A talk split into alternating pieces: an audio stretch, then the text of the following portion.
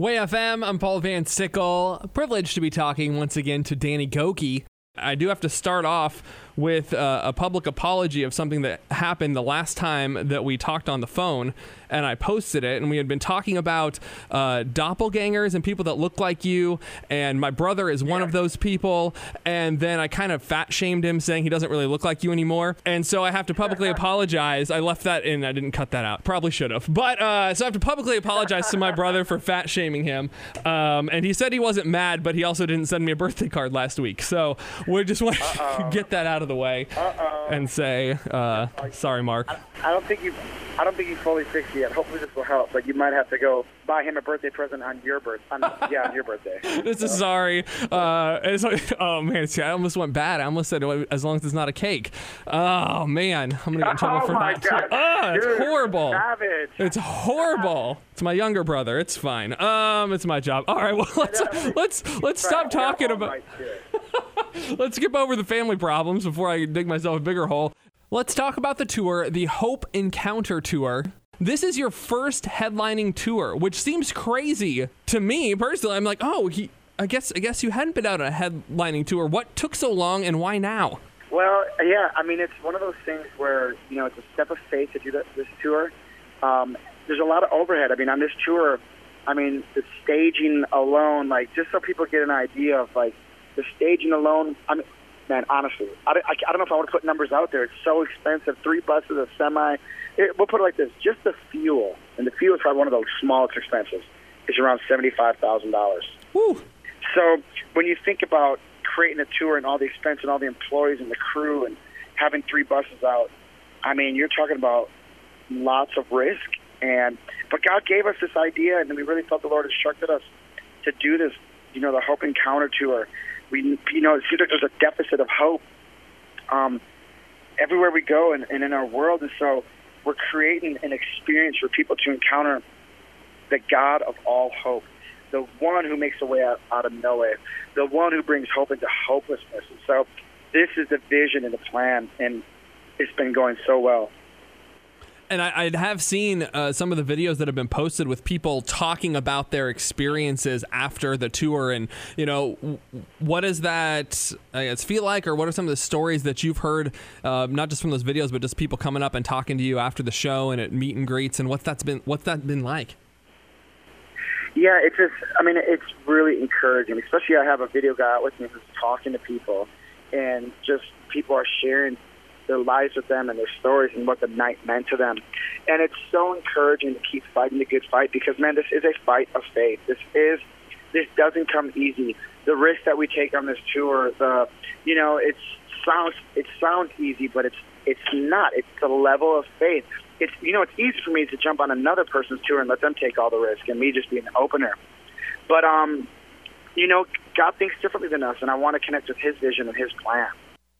Hope across the nation is definitely something that we need right now, and I know you've been encouraging people to bring non-church going friends to this concert. Has that been happening, and what's that experience been like? That's been a big thing. So with this tour, we uh, we're doing a 30 city tour, but out of the 30 cities, 23 of them have we've put them in theaters, and we've intentionally put them in theaters because we put a call out to people, people of faith, saying, bring those who wouldn't go to a church because we're creating a show. I mean, my show director, the one who puts the show together, uh, she's the one who designed shows for Michael Jackson, for Nicki Minaj, for Lady Gaga. She's on the the Fox show The Voice. I mean, I'm not The Voice. I'm sorry, the um, the the Four. So she put the show together because we were intentionally reaching out to have people come who wouldn't necessarily go to church. And people have been coming, and we've been every night. I've been making a call to those who don't follow Christ um, to follow Him, and we're seeing that happen every night. We're seeing people come to Christ, and so that has been such an important piece to me. You know, this is, um, you know, it would have been easy to do this at a church. It's cheaper to do them at churches. Theaters are so expensive, but this was about kingdom, about Jesus' mandate, going to all the world, all the world, and teach them about Jesus. And so we're doing that. Mm. That's awesome. Now you mentioned about just the show quality and as far as the presentation and all the things going on. Have with this being your first headlining tour, are you like Taylor Swift level detail involved in every little thing, or are you just kind of letting the people around you do some stuff? How much are you involved in all those things in the decision making? I am. I'm a delegator. So I'm Good for you. involved in all the- yeah, I, to me, I got that's how I survive. I'm, I, yeah, that's really important to me. Now I do get involved in certain parts, but I let people start the vision. I jump in along the vision along the way. To, I guess make it more mine as we go. But man, I'm a total delegator. Well, that's my that's my goal for this year is to delegate more because yeah that'll Amen. that'll run you into the ground. So good for you. Uh, you have Tauren Wells. will. Tauren Wells on the tour with you, uh, opening up for you, and obviously you know he's opened up for Lionel Richie and Mariah Carey. So you figured he'd you know he'd do all right with you too, I suppose. Yeah. So so that, that's good. He's great. What's that been like working with him and having him on the tour? He's great. I mean, honestly, man, we uh, we've been becoming friends even before this tour, and so we love him. My wife loves his wife, adores his wife, uh, and we love their kids. I mean, we've just been getting closer and closer. He's such a good guy. We're on the same management team, so you know, I get to see him more often than not. So, which I really, really like. That's awesome. And then um, Riley Clemmons also on the tour. People might not know her yet. She's newer, just 18 years old. I've seen some stuff from her, and she seems awesome as well. Oh, she's incredible. She's very mature for 18 years.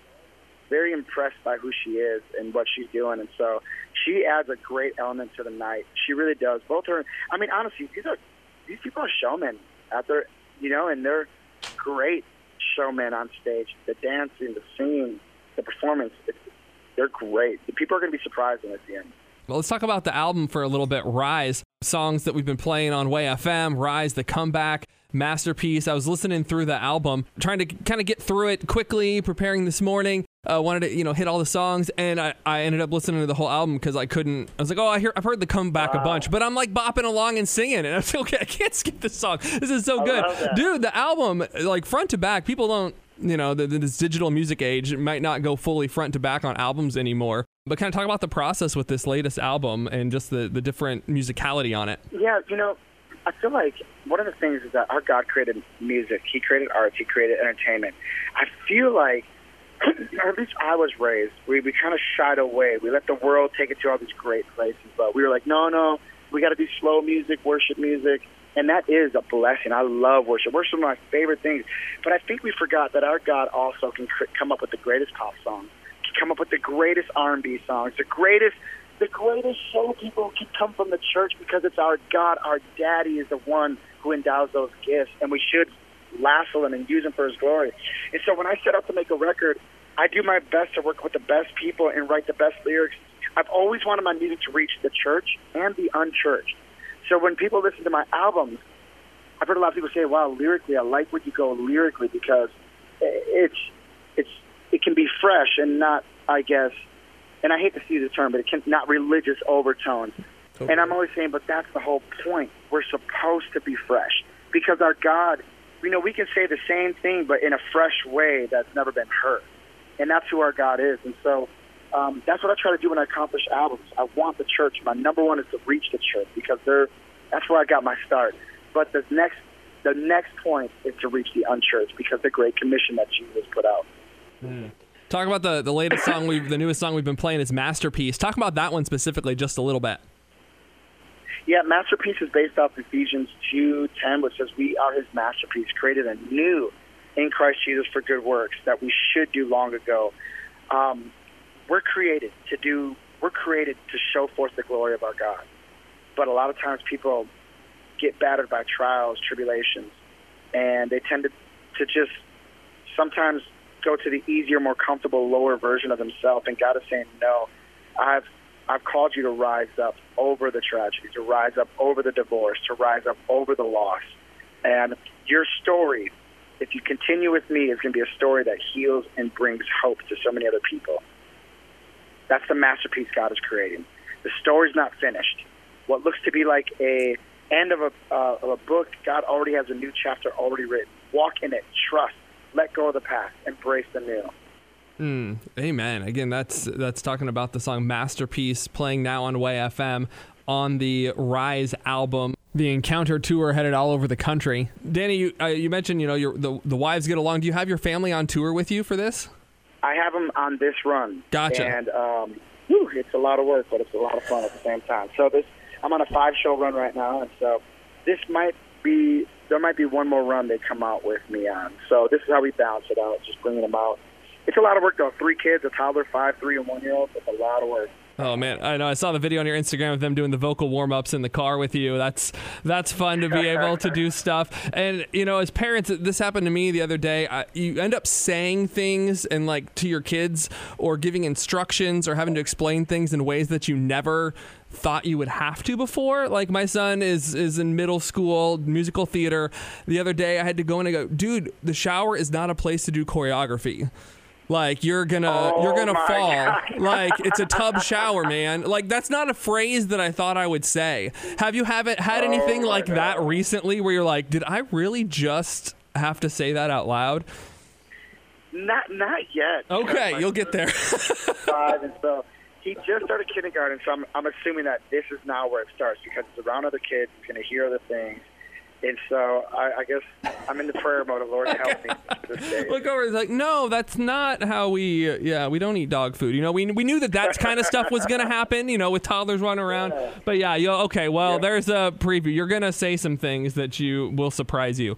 Um, something else that, that I was having a conversation with uh, the other day with some listeners and wanted to get your thing there. Uh, now that you're a parent, my theories have changed on the five second rule. I don't know if you're a germaphobe, but you know, you drop food, you have five seconds before it comes in.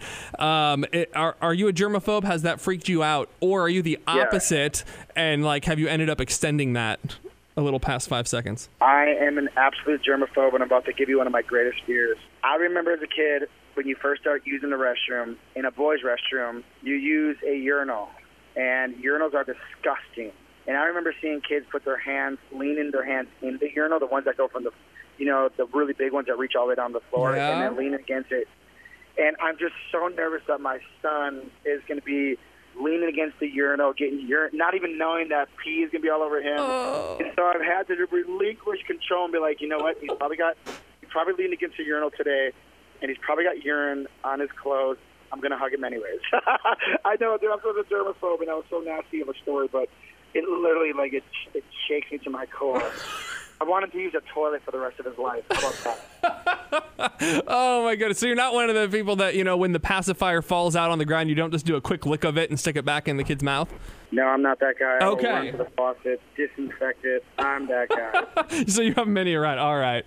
Oh, good deal. Well, there you go. Uh, it's different. I, I won't. I won't gross you out by the things that uh, I've done as a dad. So we'll, we'll leave it at that. Danny, thanks for your time today. Be looking for Danny on the Encounter Hope Tour. Get tickets information at dannygokey.com.